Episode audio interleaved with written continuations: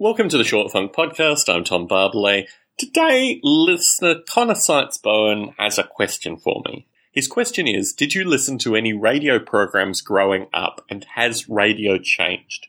I was heavily impacted by radio as a child. I loved listening to radio. I occasionally went in and saw my parents interviewed on radio.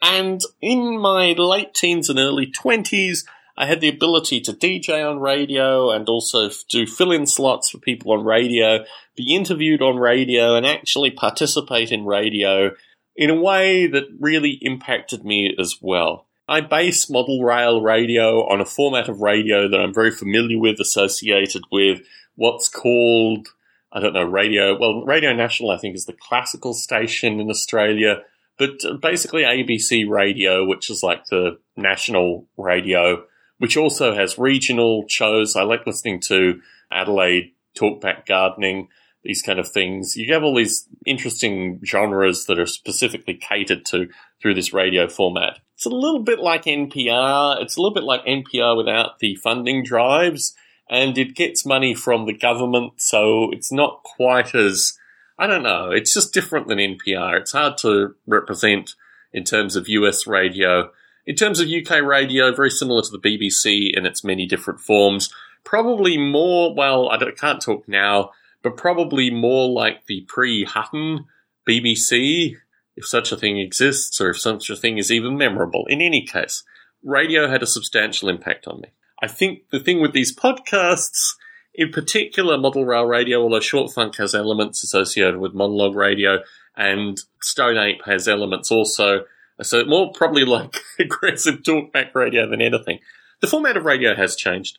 Certainly in certain areas, radio has changed quite fundamentally. I don't want to even talk about commercial radio, just in terms of like public radio, particularly public radio in the US. But really, radio has impacted and influenced my podcasting decisions considerably.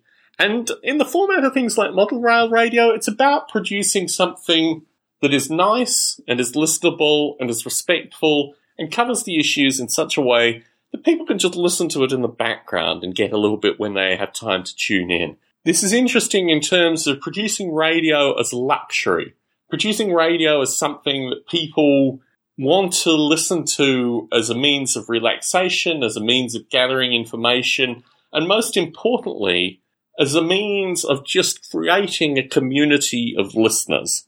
I think radio as a form has been extremely impactful on me, seeing how radio is produced. I gave an interview on BBC Radio 4 in 2004, which you can find, I think, on nobleape.com slash Tom. It was an interesting interview. They didn't test my audio. I was based in Manchester. Most the interview was being conducted in London. They did all the audio checks in London, organised all that stuff together.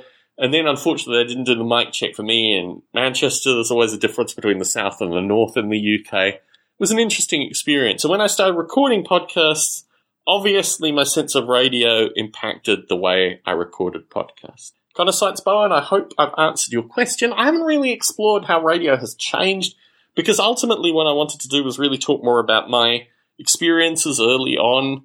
I don't listen to a lot of radio now. Almost all the audio I consume is in podcast form. Sometimes I consume podcasts of radio programs, but in general, I just listen to podcasts as podcasts.